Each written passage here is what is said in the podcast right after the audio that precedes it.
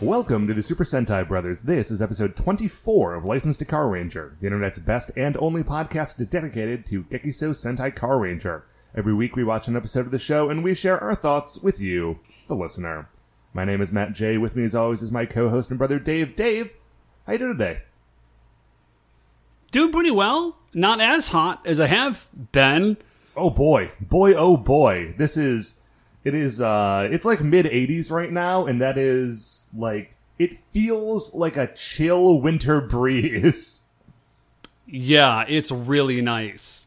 Yesterday, I went to go look at the temperature on my phone, and it said, oh, well, it's 96. Don't know why you did that. But it feels like 103, and also there is a severe heat warning, so be careful if you go outside. Yeah, which all is to say that I picked a really good time to get this air conditioner. You did. We only have air conditioner, like we have window units, but we do have fans that we run all summer. And you know, like when you run a fan 24/7, you kind of go through fans quickly, right? And they're sort of bulky, right? So the long and short of this is that I've got like 4 box fans in my room that are broken, and I was like, well, you know. Maybe they're just, like, gunked up, right? Yeah, that definitely happens. Yeah, like, maybe if I, like, get in there and, like, vacuum them out or whatever, like, the fans will work again, and I won't have to, like, buy more fans. I'll have new fans, or, you know, functioning fans. So I get the screwdriver out, and I'm, like, taking them apart. I felt a lot like Grandpa, and I get them apart, and, of course, it's not that they're gunked up. Like, they're just busted and, like, the, you know, the wiring broke. Right, but right. I did notice, is like, as I get the engines apart, you know, the engines, they're all made out of aluminum, and they've got, like, a lot of screws in them and copper wiring. And since I've been playing a lot of Fallout recently, I was like, Like, I had to fight back an urge to say to myself, like, I should keep this. Like, this is good scrap. Like, I might need this. Screws are later. A premium scrap item. They are difficult to come by when you need them. Yeah, so I didn't. I did manage to fight back that urge. But I did have a moment. I did have like one of those moments where like you've been playing a game a lot and it sort of invades your life a little bit. Yes, absolutely. Like when you've been playing too much Jet Grind Radio and you're like, I could grind on that, even though you're not wearing skates and have never skated in your entire life. Right. Or you've been playing Spider-Man and you're like walking by a 3rd-story window. You're like, oh, that's not too far. Like I can make that jump. You cannot. So yeah. So I didn't. I just threw those in the garbage. I've got a lot of it's very exciting for me. This is garbage day. Beth has been on a brutal clean of the house. I've got so much stuff to throw away. Do you have so good? Like, is it one of those big garbage days where it's so big that you need to like call ahead and warn them? No. It's all fits in standard garbage bags. There's just going to be a lot of them. I'm very excited about it. Yeah, this is like on a list of like, you know, you're middle-aged when like you're just stoked about throwing stuff out. That's me. I'm very excited to throw all these things out. Well, Dave, none of this is a star, Matt. I was going to say, you know what I'm very excited about? Oh, I should have just waited for it. I should have had faith in you. Sorry. Dave, I'm excited about talking about episode 24 of Gekisou Sentai Carranger. It is called Urgent Launch, New Leader. But of course, before we get into that, Dave, shining in the heavens, there are 5 stars. Would you like to hear what the first star of the week is? Sure would, Matt. Dave, this is sort of a binary system with a star and a black hole. Let me lead nice in. Reference. Thank you. Let me lead in with the black hole. Is that my beloved Volvo station wagon had a check engine light that was on, and so and my birthday's quickly approaching, and so I've got to have my car pass the e-check so that I can get new plates before my birthday. Right. So I call the mechanic. I schedule a time to come in. Like I actually called ahead and scheduled a time to bring my car into the mechanic, which almost never happens. So responsible. And every time I do, I'm like, man, I'm being so responsible. I'm taking care of things. Everything's turning up great. I take it in there. I schedule some time to work from home that day. And around 1 p.m., I call into the shop to see if the car is mostly done. To see if I'll be able to pick it up by the end of the day. And I'm like, okay, you know, how are we doing? And as it turns out, Dave, we were not doing well. And that the frame of the car in the wheel well had just completely corroded away, and there was kind of nothing holding the strut in place anymore, except for, like... Yeah! Like, there was definitely something there, because the car hadn't actually collapsed, but, like, when I went into the shop to look at it and just... He brought it up on the lift, and I saw the whole thing sag. I was like, oh, this is not how this... That part... Yeah. That gap there is Wayne just supposed to be more told car. You, like, he basically told you, like, it's a miracle you have not gotten in a wreck with it. Like, if you had hit a bad pothole, like, that would have been it. Right. And so suddenly, my car, which up to that point had been a car, ceased to be a car... And it is now just like an extremely lifelike car statue. Like, it is something that is like, it is one of those things that it is a performance art piece to see how close you could get to being a real life car without actually having the function of a car. Anyway, so that's the black hole. Basically to be able to fix it, he would have to take the entire car apart and put it all back together, and it's just not worth it. So, yeah. that is the black hole. The star of the week, though, Dave, is that I am now the proud owner of a 2005 Toyota Prius. Oh, congratulations. You know, I have a 2006 Toyota Corolla, and it served me very well. I've had it for a few years now. Been very happy with it. Oh, I remember the car that we used to drive when we were in high school was a Toyota. It was a 91 Camry, right? Yeah, I have driven several Corollas and Camrys. Always been very happy with them as cars. Yeah, so anyway, that is the star. I'm pleased with it so far, although there's a lot of weird things that I'm not used to yet. Like the gear shifter looks kind of like a toy. Like, it looks like the gear shifter on an arcade game. Oh, you got a manual? No. Oh, okay. I mean, it's a Prius. It's like a hybrid automatic. Like, it literally is this little knob that sticks out of the dashboard, and you tap it up to go into reverse and tap it down to go into drive. Oh, yeah, that is weird. But, you know, man, I have kind of a theory about that, which is all cars are weird. Like, yes. I've never gotten in a car and just been like, oh, yeah, this is all completely fine. Like, there's always something. Because I think it's because you spend so much time in your car. Right. And since not all cars are exactly the same, you have just, like, very finely calibrated yourself to the weirdness of your car, so all other cars are strange. It's like how you don't notice that your own house has a smell, but you go to someone else's house, and you'd be like, this house doesn't smell like my house. It's like that. Did that take a weird turn? That makes complete sense. You all know what I'm talking about, though. So anyways, well, Matt, congratulations on the Prius. Thank you. Yeah. It was, for all things considered, it was a fairly painless transition. Anyway, Dave, what is our second star of the week? So our second star of the week, Matt, is my wife, Beth. So it was her birthday recently. Happy birthday, sweetie. I don't know why I said that. She doesn't listen to the show. She listens to it like secondhand. She doesn't actually listen to the show. She just listens to me talk about the show ex post facto. Okay. So she gets all of the information. She just doesn't actually. Anyways, so it was her birthday. I was like, oh, what are we going to do? And she had expressed some interest a while ago about doing an escape room. So here's what I did. Because she had said, she's like, I'd really like to do a birthday party, but often I end up planning my own birthday parties because I feel like if I don't do it, it won't happen. But I also find it very stressful. And I said, wow, 10 years being married, find out new things all the time. Did not know that. Just assumed you were planning your birthday parties because you like to plan things, which, in my defense, she generally does. Sure. But she was like, yeah. Anyways, we had a whole discussion about it. It was very fruitful. I definitely agree with her. I also don't like planning my own birthday party because even though I have nothing against planning events in general, I find it very difficult to say, like, hi, everyone, please schedule a day to celebrate me. Mm-mm. Even though I do genuinely like it when people do schedule some time to celebrate me. I frankly think they should be doing it more than once a year. But it's sort of a weird email to send. So I, if you say so, I used to throw myself lavish dinner parties. So anyways, I said, listen, here's the deal. I'm going to throw you a not surprise party in that it will not be a surprise in that you know it will happen. but I'm not giving you any details about it. Like, I'm just going to set the whole thing up. She's like, that sounds amazing. I was like, cool. So we did, which I was actually I was sort of proud of the idea, like a not surprise party. Y'all can have that one for free. So I said, what are we going to do? Let's go do an escape room. We've never done one of these.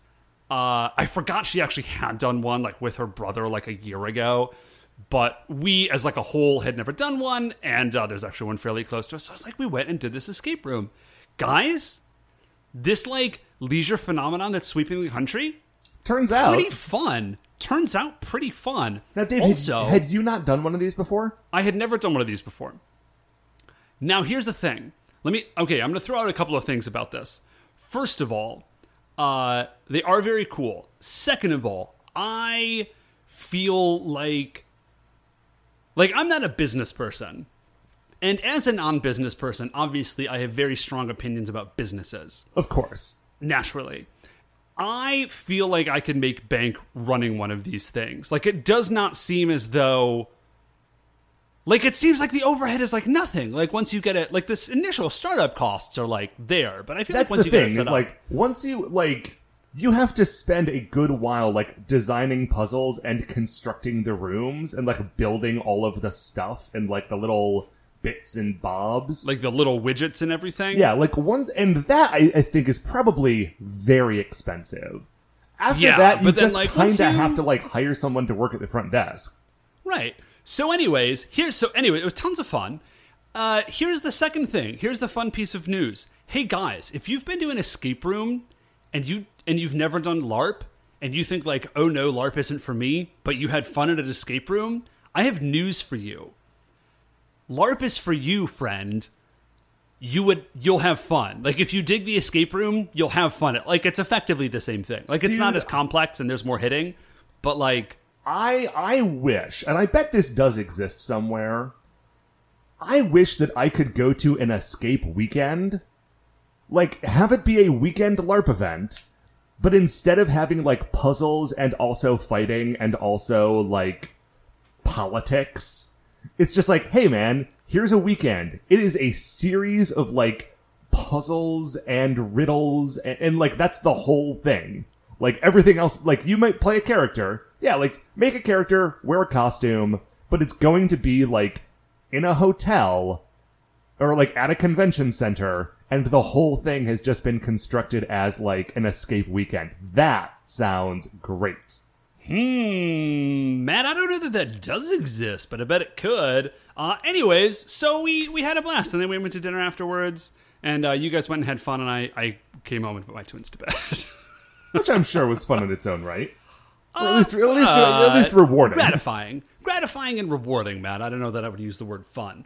Anyways, Matt, escape rooms, stamp of approval. What is our third star of the week? Dave, our third star of the week is that I was out the other day and I saw upon the television there was a program. It was on ESPN, Dave. Yeah, the sports network. Sorry. Yeah, I disconnected the fact that you were out when you said that, and I was like, why in the world did you see a program on ESPN? That just doesn't seem like you, but you were out, you were someplace else. Right. Got it. And this program, Dave, was called Holy Moly. And okay.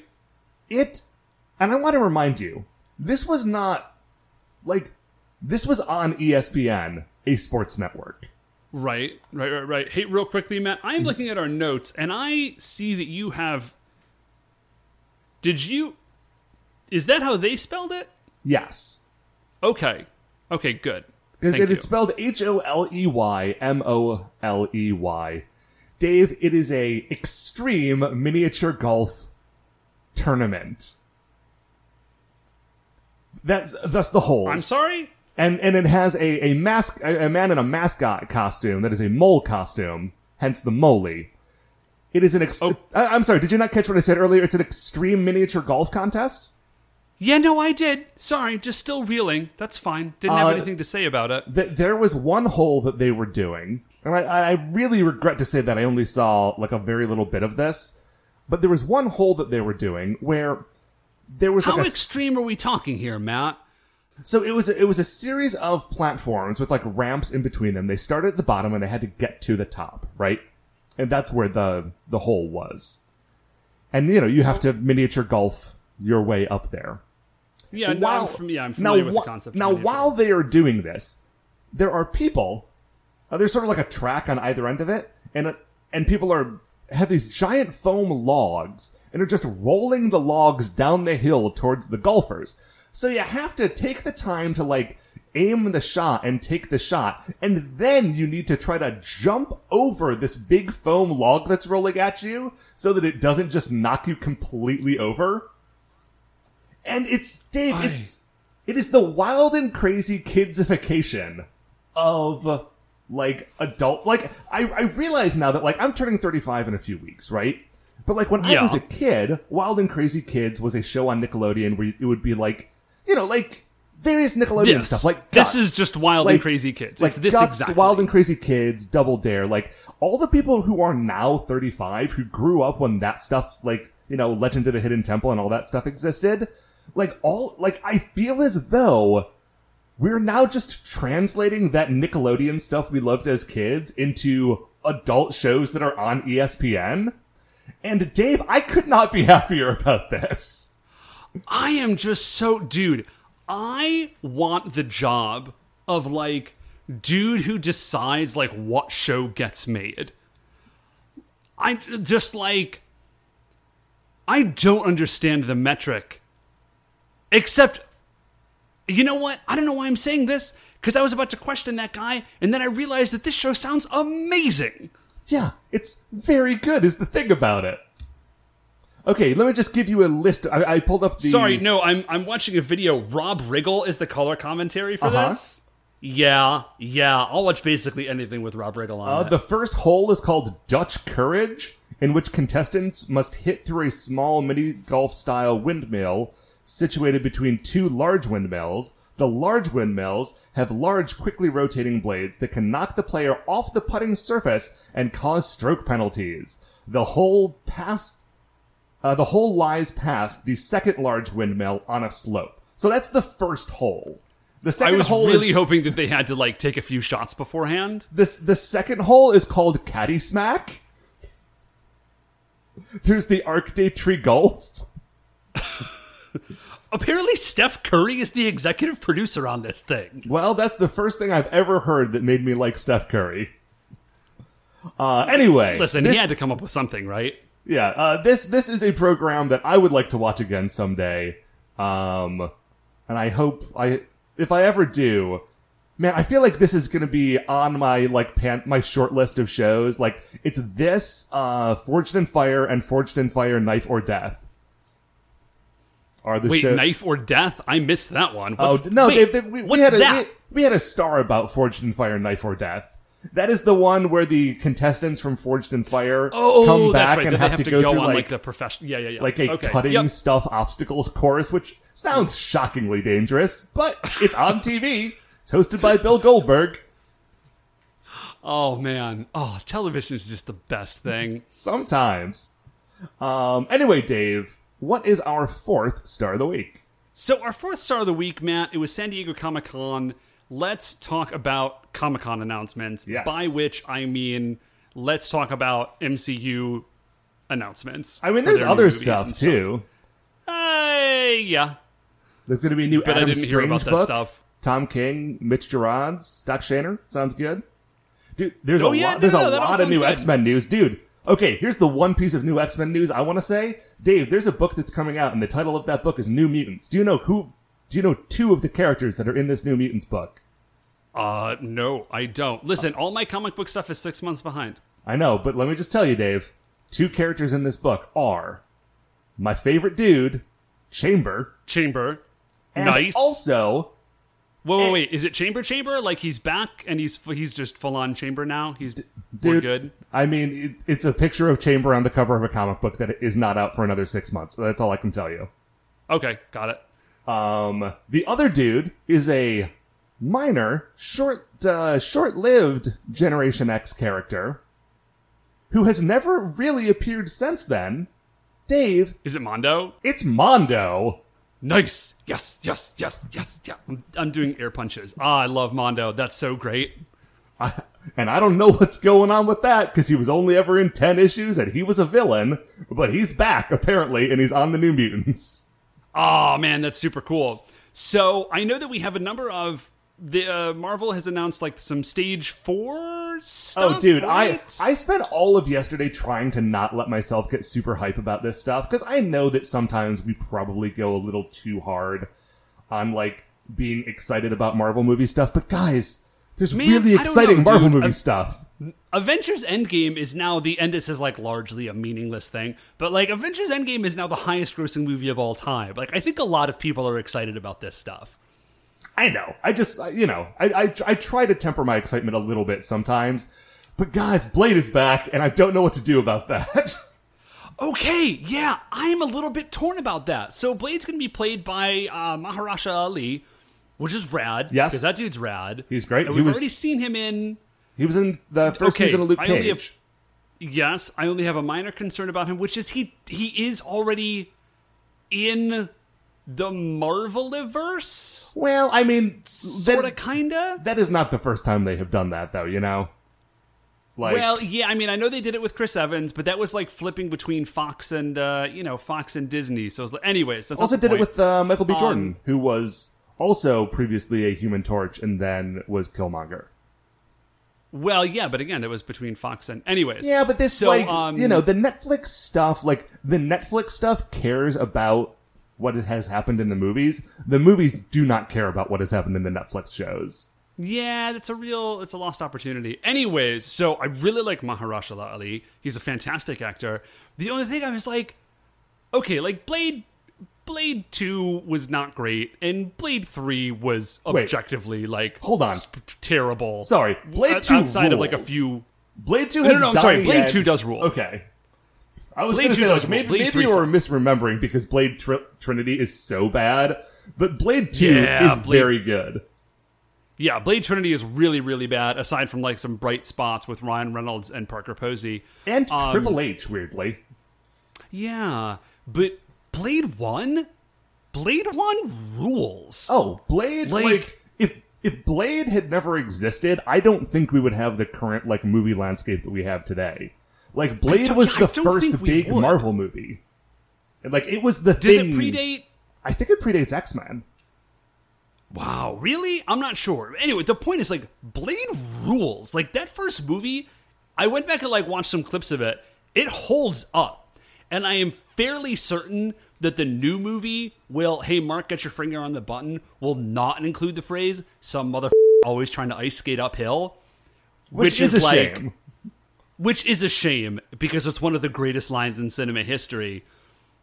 Listen, I am both very excited about this.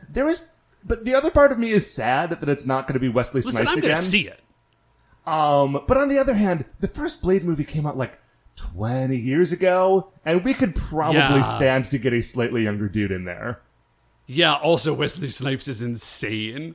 So I heard about that. I heard about Eternals. Yes, Eternals. Which is buck wild, because it's got Angelina Jolie, who, like, fine, but it's also got Kumail Nanjiani in it? Yeah, and Salma Hayek. What? Yeah, dude. Kumail Nanjiani's been in a lot of movies recently. He is having a year or two. No. I'm not. Listen, that's not a complaint. I love that dude. Very excited about that. Did you hear the news about the Thor movie? I heard that there's going to be a new one, because everybody else apparently is like, oh, yeah, you know, like, these movies have been, like, wonderful and, like, really formative, and they've been fantastic, but, like, I'm kind of ready to, like, hang up the super suit. And Chris Hemsworth is like, nah, man, Thor forever. Like, I will make these movies till I'm dead if you let me. Okay, here's the quick bullet points on the new Thor movie. It's called Thor, Love, and Thunder. Taika Waititi is directing it again. Jane Foster is back, and she's going to be Thor. Oh, yes. That sounds amazing. Very excited. Did you hear that they're making a Shang-Chi movie? I had heard rumors about that. I'm very, very excited. Shang-Chi might be, like, the next one that comes out, I think. Oh, seriously? Dude, yes. Shang-Chi's going to fight the Mandarin, and the Mandarin is going to be played by, I might be mispronouncing his name, but Tony Leung, who, if you do not remember him off the top of your head, is the guy who isn't Chow Yun-fat in Hardboiled. Oh, man! And he's also the guy with the broken sword in Hero. He's in, like, a million things. Those are, like, the two things that I think of him from off the top of my head. But, like... Let's see. Oh, yeah, that guy. I know that dude. Yeah. So that's going to be super great. What other things am I, like... There's just a lot of stuff that I'm thrilled to pieces about. Yeah, dude, Eternals, I know there's going to be a Loki show, there's going to be a WandaVision show, they're doing a Black Widow movie, which is like, I know they said is going to be like a flashback, and it's going to happen like right after Civil War, so that rules. And she's going to be fighting the Taskmaster? Dude, that's amazing. I'm really hoping for a really like, you know, like a more Black Widow-y Black Widow. You know, because she's really an espionage character, and I don't feel like we got some of it in like Civil War, but not as much as I would have wanted. Anyways, just yeah, Scarlet Witch is going to be in the new Doctor Strange movie. The new Doctor Strange movie is going to be called Doctor Strange and the Multiverse of Madness. Oh, dude, I just lay it on me, man. Like you guys know what I want. Just do it. I feel like we've talked about this long enough that now this is our fourth and fifth star, right? Yeah, sorry, this is fourth and fifth stars. The thing that I am so stoked about is it's like, okay, I think the thing that I really dig about it is that like, and if you're listening to this show, like you know, like nerd stuff is fun. Like it's really, really fun. And a lot of people look at it and they're like, oh, like that's dumb and nerdy. And like, I'm not interested in doing it. And it's like, guys, I mean like, it's goofy. But it is a lot of fun. Like, comic books are fun, and Dungeons & Dragons is fun, and LARPing is fun. And if you would come out and, like, just give it a shot, you'd have a blast, and you would have a lot of fun. And, like, we would all do this cool thing together. Yeah. Now, like, I will say... Not everything is everybody's thing. Sure. And also, I'll say, like, I feel like the amount of people who are doing that right now is probably higher than has ever been in recorded history. So it's no, like, that's what I'm saying. Yeah. I'm super stoked about it. I think it's great, like all of this stuff.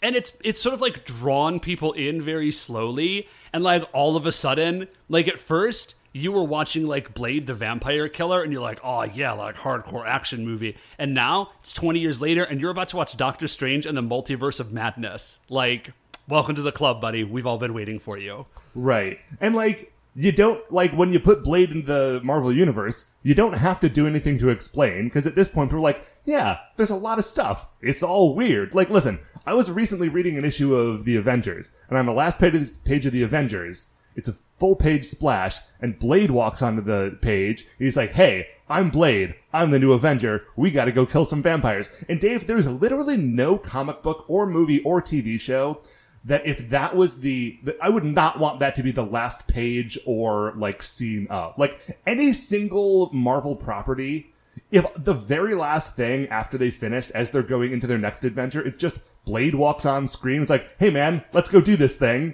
Like, vampires are real. We gotta go punch Dracula. Like, absolutely. That's great. Without question. Anyway, I just got really hyped about Blade there for a minute. Sorry. No reason not to be. But you know what else I'm hype about, Dave? It's Gekisou Sentai Carranger. Episode 24 was written by Yoshio Urasawa. Its original air date was August 9th, 1996. You can watch along with us on the DVDs or stream it from shoutfactory.tv. And we will be right back to tell you all about it. Okay, welcome back. So, we have just finished watching episode 24. And Dave, I honestly had a little trouble following this one. Yeah. Because there were bits that were introduced early on that later on I realized I had completely misunderstood. Yeah, it was... Okay, I have mixed feelings. I have mixed feelings about this episode. It's... Okay, I think that... Let's just talk about it. Okay. It's a fun Minoru episode. It is a fun Minoru episode. I also think it's a fun Kyosuke episode. Yes, but the thing is, like, I feel like it's more of a Minoru episode than it is a Kyosuke episode, and Minoru is like the goofball, and so in the Minoru episodes, things are especially goofy and like which is great, but it's also kind of just like, in our position as people who try to explain what's going on in the show, the goofier episodes do not make that easier. Okay. So we open up on, there's a cloud and a field, and there's some kids. I think they're like hunting butterflies, but they could have been hunting like beetles or something. I think there was cicadas is what I was getting. I didn't do a Google search to see when like cicadas had cycled through in Tokyo and if like 96 was one of the years. So okay, but, so well, real quickly, Matt. I mean, there's annual cicadas. Like not everybody has that. Here's the thing. Really? Yeah, here's a buck wild thing that might not be the case where you live. In the part of the country that we live, there's a bug, and it's called like the 17-year cicada or something. And it like pupates for 17 years, and then like once every 17 years, there is like a plague of cicadas. Like they cover it's horrifying. We have actually talked about this in the past because it was a cicada year a few years ago. Right.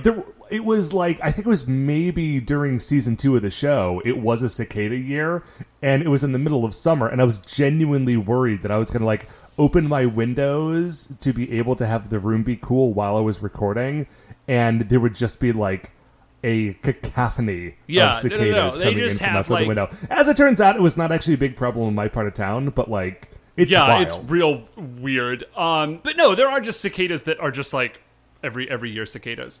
Well, that's boring.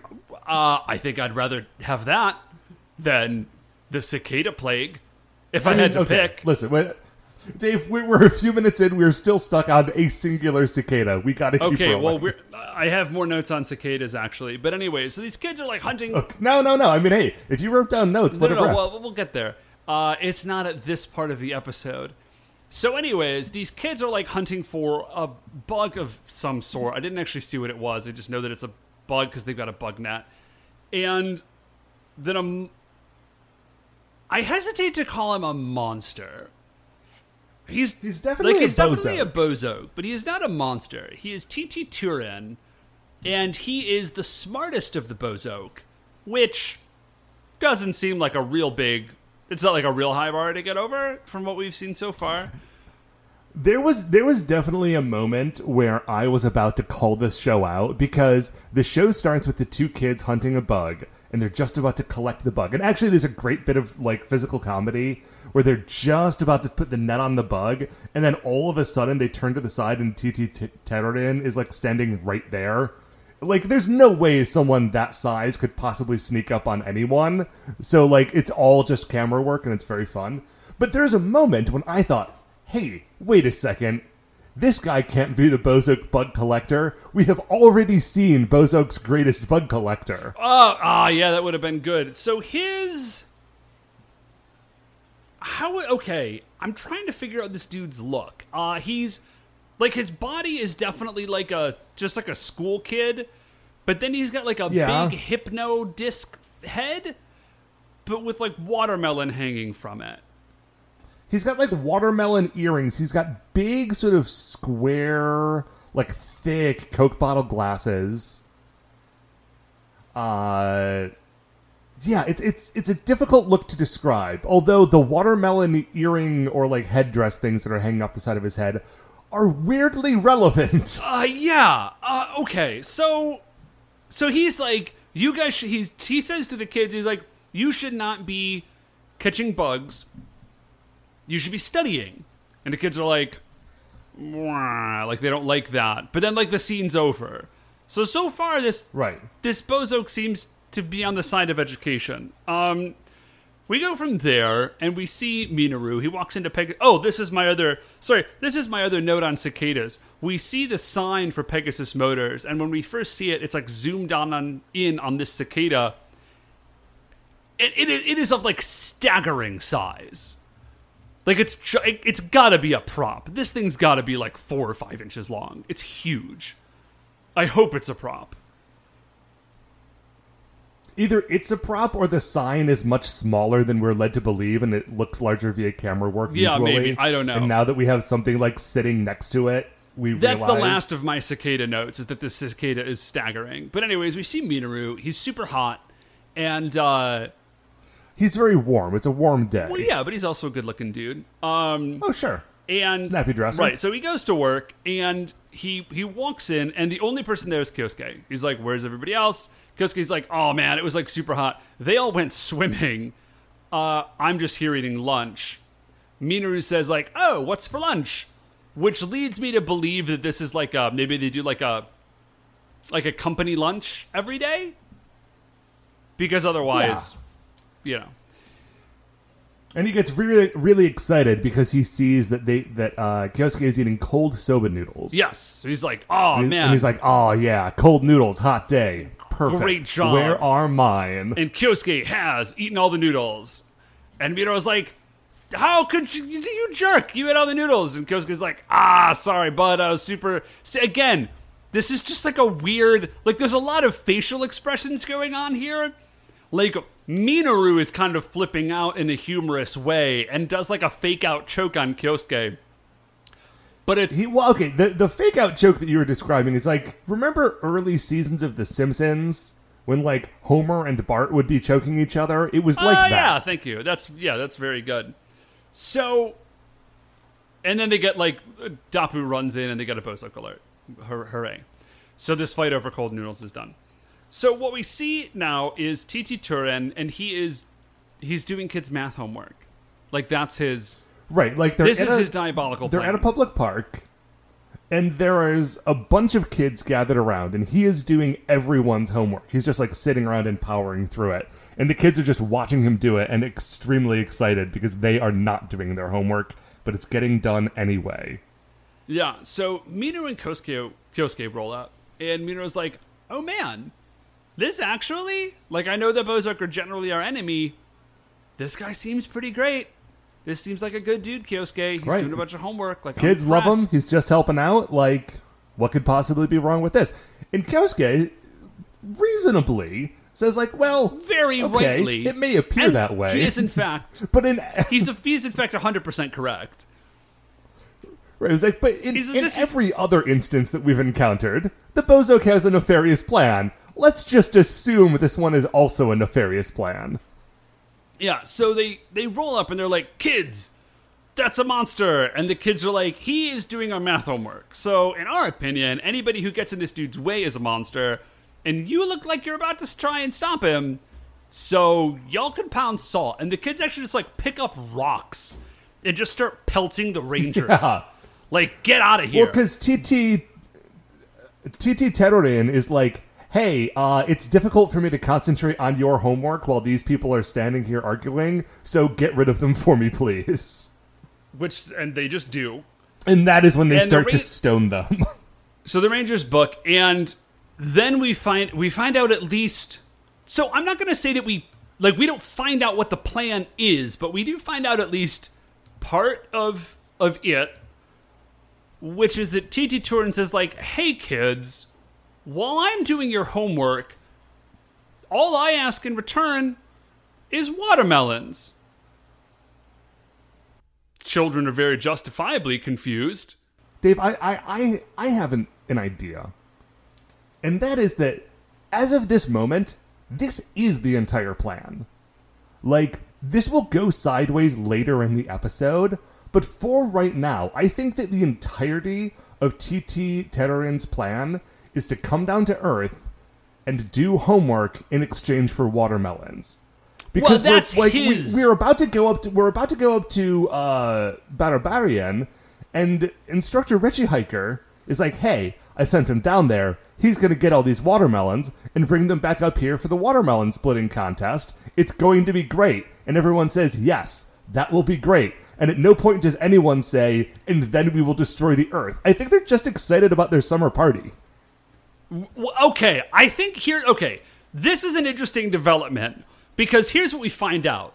It is this man has said, we're at Barbarian, instructor Richie Hiker says, I didn't realize that it was a watermelon splitting. I read spitting, and then I was confused. Me too. But it's gotta be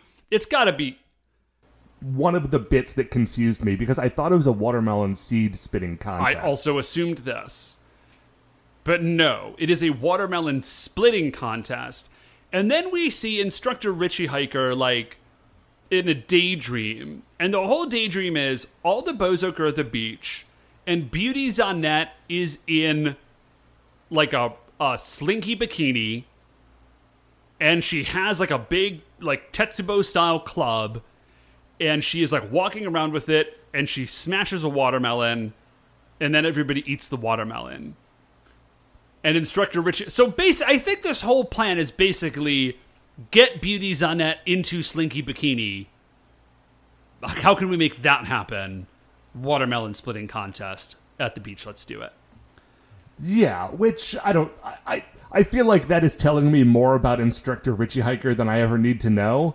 That, like, this is the vector along which... He's like, okay, what are we going to do? All right, splitting watermelons. This is what I'm into. Well, okay, no, I kind of dig it, because there's a through line developing about Instructor Richie Hiker's plans. And Instructor Richie Hiker's plans are a lot less about blowing up the Earth and a lot more about making moves on Zanette. I mean, I like that aspect of it. I just don't need to know about his very specific watermelon splitting fetish. Oh, well, okay. Well, you did read a lot more into that than I did. I just assumed he was like, where can we split watermelons?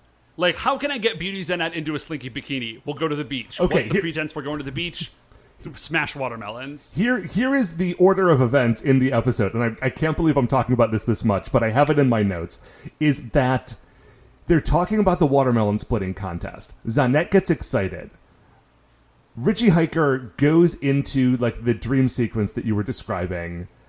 The dream sequence ends on them all eating the smashed stuff. It comes back. He's, like, he comes back out of the vision, and he is, like, coming out of his reverie. And Zelmoda turns to him and calls him a pervert. Right. So, like, which I did. Like, in that order, I am assuming that Zelmoda's not like, you want to see her in a bikini, you are a pervert. He's like, no, you want to see her in a bikini smashing watermelons, you are a pervert. You want, like, you want a Gallagher. He's like, you want sexy Gallagher. And, but then President Guinan was like, no, this is perfect. And genuinely, all I remember is that he says it's perfect. I don't know why he says it's perfect. I think maybe he just gets as far as, like, Beauty Zanette will be in this bikini, and that'll be great. No, his is actually a little more altruistic. It's just like, hey, she seems like she's really into this. And if she's happy, then I'm happy. Let's do it. I like this, because President Dynamo, his whole thing is also putting moves on Beauty Zanette. Like, that's why he's trying to destroy the Earth, is because Beauty Zanette wants him to.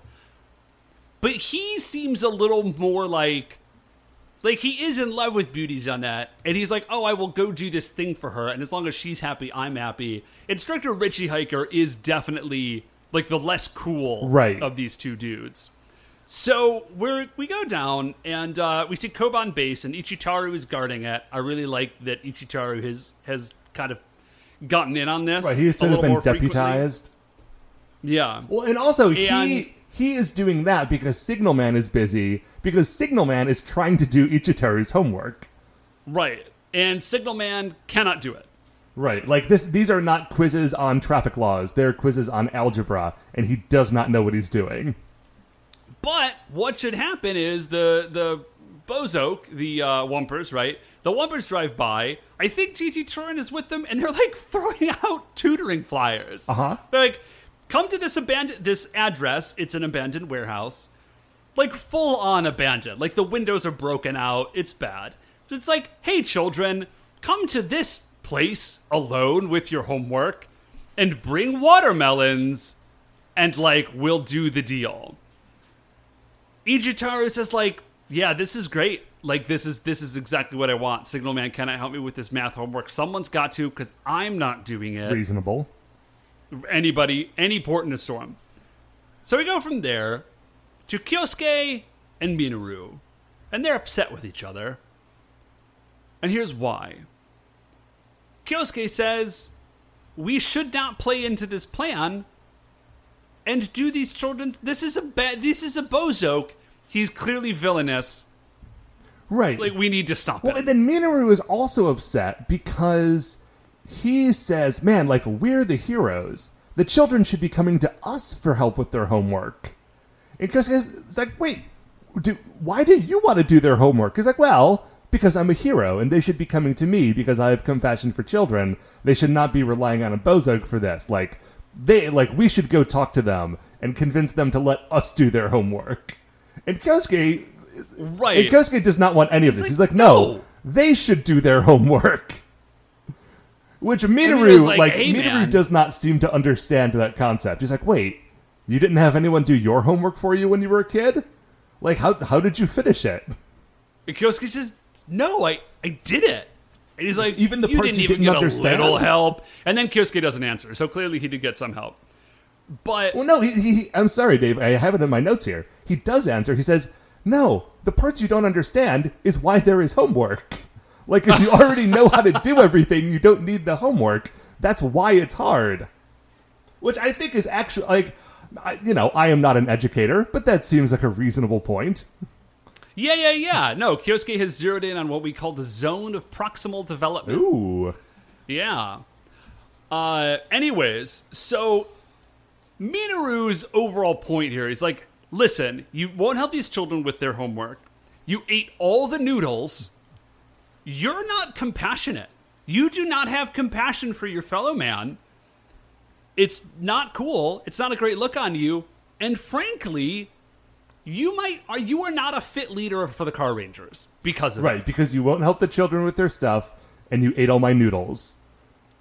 Yeah. And then they get into, they dive back into an argument about the noodles, and Minoru was like, no, it has, I brought it up, but it has nothing to do with this. And Kyosuke's like, yes, you were just mad about the noodles. Okay. And they're going back and forth, and their friendship is under great strain, Dave. It is. Well, Matt, I mean, obviously we can see it, but is there a way that you really, zeroed in on the idea that their friendship was under great strain? Well, Dave, it's because the kanji for the words friendship appear on the screen in golden letters, and then fracture and shatter into a million pieces.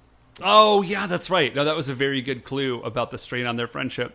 So the other Rangers show up. Did that also happen in the episode where Natsumi and Yoko were fighting? I'm not going to say it didn't. I don't recall precisely. So the other Rangers show up, and they are, again... They're all wearing Ranger colors, and at this point, I genuinely think that the show is just screwing with me. Like, I know that this is a goofy season, and so I'm wondering if this is a subtle joke that the Rangers never wear the right colors. Oh, you're talking about how Naoki is wearing a green shirt?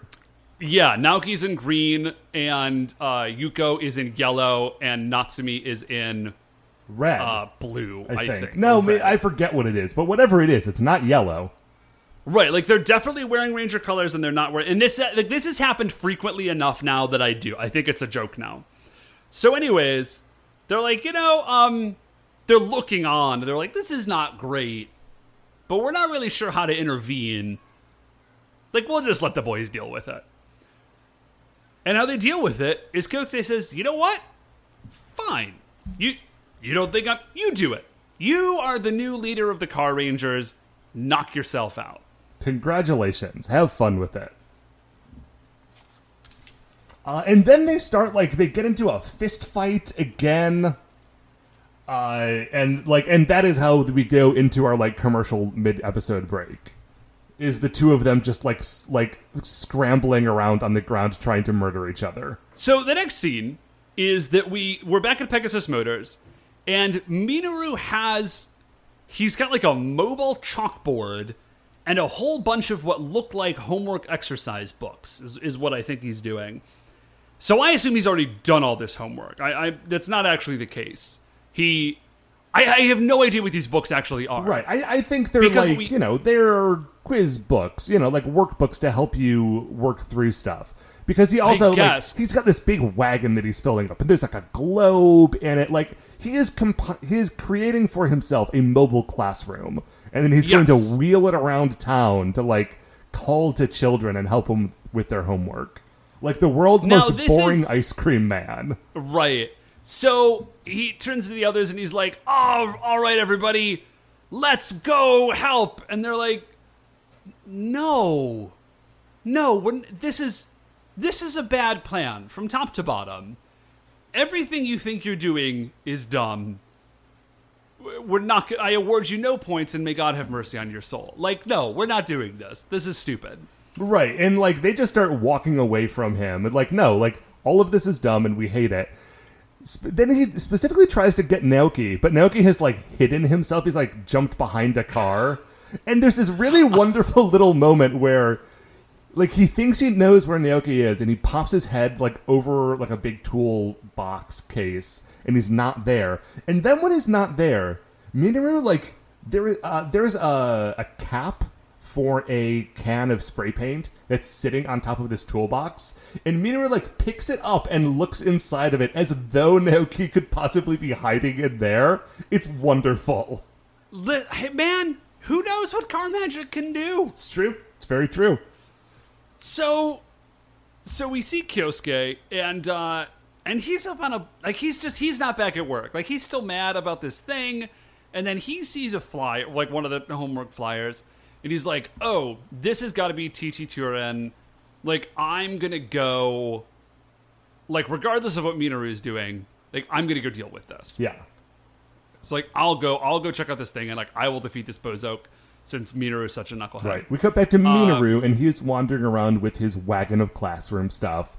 And he can't find any kids, but he also finds the flyer. So now the two of them are sort of, like, heading towards the same direction from different areas of town. I'm sorry, I'm just thinking, like, this cart is huge. Oh, it's enormous. This is like an ox cart. It's gigantic. And he's just sort of like, yeah, he's just like a whole, he doesn't even have like, he's just picking up at a handles and pulling it behind him. This, everybody is right to disdain it. This is the stupidest plan I've ever seen. So this is the plan of a guy who has wanted to be the leader but has never considered what being the leader is. So now that he's in charge, he's like, okay, I've got to make a decision because I'm the leader. But like, actually thought of a good idea, so he's just going with his most recent idea and like doubling down on it. Man, you know, Matt, I was having a lot of fun with this episode, and then you said that, and it just struck uncomfortably close to home. About truth in our lives and, like, the state of the world around us. I was more thinking of, like, a new middle manager at the office sort of deal. No. Your thing is a lot more fun, because I was thinking about the Commander-in-Chief of the United States. Well, I mean, Dave, listen, that's not always a fun chat, but we could have it if you want. No, man, I'm good. Okay. I'm real good, thanks, though. So anyways... Anyway, a monster's about to threaten to kill some children. Do you want to go back to that? It sounds a little more fun to talk about. Yeah, that sounds... Yeah, a monster killing children is actually a lot cheerier topic. Let's go talk about that. At least this one's got watermelon earrings, and that's fun and spunky. Woo! Oh, man, Can someone please just, like, hit us up with a picture of Trump with watermelon earrings? No, please, Dave, really please do not. Ignore Matt. Please tweet at us. Please do that. So anyways, Minoru is hauling his education cart around an abandoned factory. Like and you do. Sure enough, there's just T.T. Torin is in there with a bunch of children, and they've brought him sliced watermelon. Yeah. And he's like, this is no good. I, of course, am still confused because I'm still thinking of this as a watermelon spitting contest. And I was like, I feel like the seeds would still be in there, bud. But again, so it makes sense because he's like, this is already sliced. We can't have a splitting contest with this. He's furious. And now he reveals his evil. And he says, fine, if you dumb kids can't bring me proper water. And I feel like he could have just said, go get me different watermelons. But he says, if you can't bring me good watermelons, I'll just turn you into watermelons, and we will split you open. I love that all of this seems like a more reasonable plan to TT Terurin than just swinging down to Earth and stealing some watermelons. Or even buying some watermelons. We know they go to a store sometimes. Like, next time you're going to buy some imoyokan, just go to the produce shop that's like 3 doors down and buy a watermelon. They've got them. You don't need to go through this much effort. Maybe on other planets that they have gone to, watermelons have existed, but are, like, incredibly rare. And TT Terurin just has no idea that you can just go to the store and buy a pile of them. I mean, if that's the case, it seems weird to ask kids to go get them for you. Because, like, they'd be like, hey, children, I'll do your homework in exchange for the rarest emeralds. Like just no version of this makes sense. So he has threatened to turn these children into watermelons. And we see something that's actually very reminiscent of something we've seen before, which is children, like, in planters up to their neck with their heads transformed into something else. And in this case, their heads have been transformed into watermelons, and they see a vision of TT Terurin about to hit them in their watermelon heads, and it is very scary to them. We cut out of the vision. Yeah, and TT Terurin is like, okay, well, it's time to capture you now. Snaps his fingers, and a cage falls from the ceiling. Anyway, so Ichitaro's reaction, I love Ichitaro's reaction to getting caught in this cage. Because he just says, let's cry to let people know that we're upset. This is like, he does not freak out at all. Which I love, because, like, again, if we've mentioned this, but in terms of people who have successfully dealt with Bozoke, the list goes, the Car Rangers, Ichitaru. Right. Signalman, usually. Yeah, okay, Signalman does beat out Ichitaru at this point. But for a while, like, it was not. So Ichitaru's like, oh yeah, and just call out and let people know that we are in distress and we will be saved. They cry for a while, and then they realize, like, oh, this isn't helping. And then they just stop. Right, Ichitaru's like, never mind. Let's cut it out. So Minoru sees all this, looking in through, like, a busted plate glass window. I don't know why the fact that the window is broken, like, throws me off. Like, it's clearly an abandoned factory. It just, like, it's, like, extra abandoned with a broken window. And she's like, oh no, TT Terurin is in fact a villain. I've got to call the other Rangers to help. So he hops on the phone. He's like, hey, everybody, like, there's a Bozoke. I need help. Well, I think what he actually says is, hey, everyone, the children need us.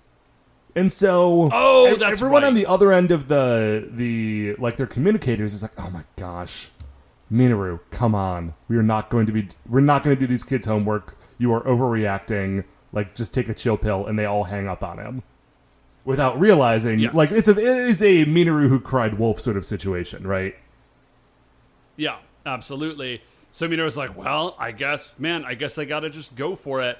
So he goes to Henshin, but he gets blasted.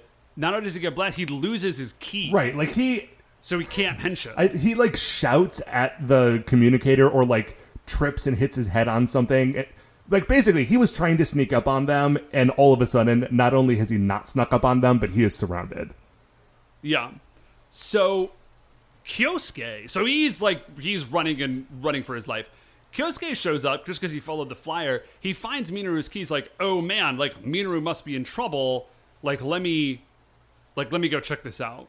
So he gets into the fight, and they manage to escape, basically. Like, Kyosuke's presence allowed they can both get away. Minoru says, like, my dude, I thought you lacked compassion. You came to help me with the kids' homework. You were there for me in my time of need. Like, you truly are the best leader. Like, you do have compassion. I'm so sorry I ever doubted you. And Kyosuke is like, no, man, I just found a flyer. I just came into the address. Like, it wasn't about you. And Minoru says, no, you don't have to pretend. I know. Like, I know that you have compassion. I know that you're shy about it, but I know that you really do care deep down. We are super bros forever. You're the best. I do appreciate that Kyosuke didn't lie. Like, he very easily could have, like, ridden that back into Minoru's goodwill. And he's like, no. Nope. Did not care about you. Just came for the flyer. Was going to punch that monster real hard. So then Kyosuke calls and he's like, hey, everybody, there are definitely Bozoki here. We need help. And everyone's like, oh, if Kyosuke says it, like, yeah, let's get down. Oh, there. The leader so called. Okay. So someone trustworthy again, called us. Right. So they're in the fight and they have set up a trap. For Kyosuke and Minoru have set up a beautiful trap for the bumpers, which is Minoru has hidden a cord that right as they are walking up, he pulls the cord up and they all trip over it. Kyosuke from like the second story does like a flying body slam on all the Wumpers. And then Minoru runs out with just like a metal bucket and just starts clocking him in the head. Now, here's what's weird about this. You might assume that because they have laid a trap and are fighting the Wumpers, that at this point they have transformed. But they haven't. Like, normally we see in a fight they transform and then they just like beat the Wumpers very easily. This time, I don't know if they wanted to do like a quick team building exercise, but this is all done untransformed and like using a bunch of props to make up for the fact that they don't have their henching superpowers. It's a very strange scene. I like it, but it's weird. Minoru, I think, just now gets his key back. I don't know why Kyosuke didn't henshin, except solidarity, maybe? Kyosuke had Minoru's key. He found it and brought it to him. Oh, yeah, that's right. I did just say that, didn't I? Okay, well, I got no idea. Yeah, I mean, it's a fun scene. I just don't know why it exists. So, they do a bro shake. They're like, friendship! Big kanji, golden letters. Everybody's cool again. Now it's on. They henshin. We see the kids. They cry again. Like, on Ichicharo's command, Ichicharo's like, all right, let's give this one more shot. Pegasus laser. Because they've gotten the car. They blast T.T. Turin. The kids are freed. And then the other Rangers show up. They've mounted Formula Nova on the Dragon Cruiser and just blast again. Then Minoru's like, guys, you came when I called you. You were concerned. They have no compunctions. They're like, yes, we did. Because we're your friend and we care about you. And we trust you when you say things. So now that they're all together, I think there's maybe a little bit more of a fight. But Minoru turns to T.T. Teterin and he says, you, how dare you? You tried to break up our friendship. I will not forgive this. You must die. Which, I mean, listen, he's a monster that was going to crush children's heads with a club after he transformed them into watermelons. Yeah, so he's not a good man. So, definitely he should get stopped. But he had, all of the stuff that happened between Minoru and Kyosuke was entirely because of Minoru and Kyosuke. Like, T.T. Teterin does not know who these people are, really. I would in fact, suggest it is entirely because of Minoru. I mean, Kyosuke did finish the noodles, but mostly Minoru. Well, okay, fair enough. No, that's true. He did do that. So, Kyosuke has two swords now, which is very cool. He's got his, regular, I guess it's a battle stick and a sword. No, they're swords. So, he's got two swords, and he does a twin cam crush, which I thought was a great move. And then T.T. Turin is like, now we'll have Imo Yokan. And then, he's a giant. Dave, my section of notes, I have a little bit of a shorthand for this part of the episode.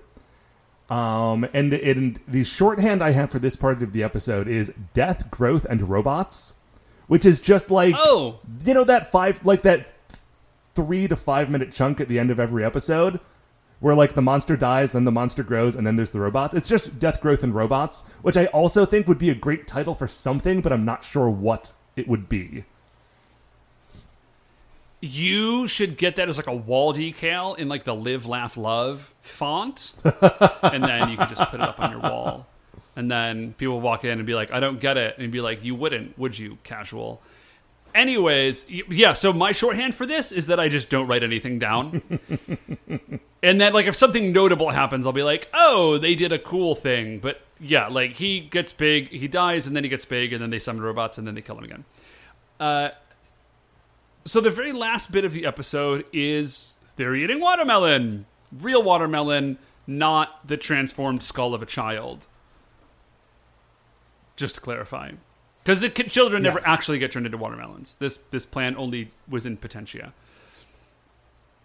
And they're all eating the watermelon, and there's one slice of watermelon left. And Kyosuke reaches for it, and then he looks over at Minoru, and he says, hey, you know what? You take the last piece of watermelon.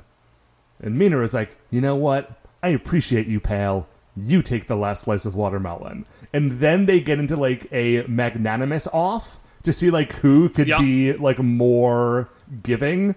And, like, they just get back into the exact same fight all over again, just coming from the other angle. And as they argue, I think it's Ichitaru just wanders over and starts eating the piece of watermelon. Yeah, it's great. Which is fair. It's going to get warm. And then Signalman is there. Right, Signalman is there, and he's eating watermelon. I'm not really sure how he... I'm not really sure how he's planning to eat watermelon, but whatever. He is moving pieces of watermelon close to his face, and then the camera is cutting away.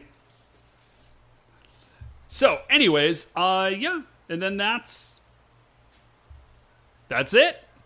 Yeah, so, Dave, that is the end of that episode, but of course it is not the end of our episode, because first... we need to determine where T.T. Terurin lands in the Creature Royale. I like this guy because he's so weird.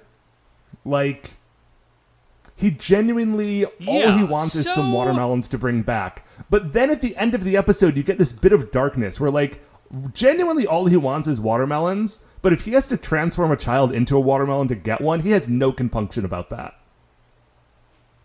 Yeah, I'm not really sure what to do with this dude. Okay, Dave, here is my sort of jumping off point. The main hook that I think is interesting about T.T. Terurin is that he is the smartest of the Bozoak, but what he actually is that he is the most, like, scholastically inclined of the Bozoak, and he is way more interested. Like, he does do villainy at the end, but he is genuinely way more interested in his, like, passions of doing homework than he is in being a monster that harms people. Yeah, doing homework and acquiring watermelon. Right. And so I feel like in that way, my jumping off point is going to be number 75 on the list, Pachinko Master, who very similarly, like, they sent him down to be a monster, but he wasn't really interested in being a monster. All he wanted to do was play pachinko. Yeah, he's not nearly as good as Pachinko Master. No, but so that's my ceiling. Yeah. Oh, yeah. I don't think we're gonna get. Yeah, I that's fine, dude. Like, okay, spot number 100 is Duke Trump, who also turns kids into stuff. Yes, Duke Trump. I don't like him nearly as much as Duke Trump. Yeah, Duke Trump did turn children into playing cards when he made them dance around, and then he took over an amusement park. And he was very good, so he's not that. But he is a character with a personality, which I think definitely puts him above some of the lower Bozo. Yeah. I think it does. So he's got a personality. He's sort of interesting. I think just the fact that he has a personality makes him cooler than, like. He's better than Empress Juza, but he's not as cool as Archbishop Saw. Archbishop Saw is like a weird Emperor Palpatine Saw man. Yeah, Archbishop Saw good. It's kind of wild how big of a gap there is now between Archbishop Saw, who is at number 132, and Iron Mask Choryu, who is sitting pretty at number 36. Yeah, well, Archbishop Saw is just a villain. You know, he's a good villain, but he's just a villain. And he doesn't have that conflict that Iron Mask Choryu. But they were a duo, you know. So is that it? Like, they came in on the same episode, and then, like, I'm sure at they used to be right next to each other. At the time, I'm sure it was like, well, let's put, you know, one right above the other. And now, you know, 5 seasons later. Right. So I think that's it. I think T.T. Terurin is in at the new slot 133. Yeah, I'm comfortable with that. Well, that, Matt, 133, and that is going to do it for us. Yes, Dave, that is going to do it for another episode of Licensed to Car Ranger. Before we finish up here, I'd like to remind you all that you can email the show at supersentibrothers@gmail.com. If you want to get any updates on future episodes or check out the things that we are talking about on Twitter, we're at Super Sentai Bros. If you like the show, please remember that Shining in Apple Podcasts, I guess now, because iTunes is gone, and it screws up my entire pattern here. Shining in the Apple Podcasts app, or whatever app that you're using, there are 5 stars. Please, rate, review, subscribe, give us 5 stars on those. That would be very kind of you. if you're not doing anything else this afternoon. If you're busy, it would be cool. I get it. People are busy. Just remember us next time. If you'd like to listen to any of the other great Retrograde Orbit Radio shows, you can do that all at retrogradeorbitradio.com. Once again, we are the Super Sentai Brothers. I'm Matt. I'm Dave.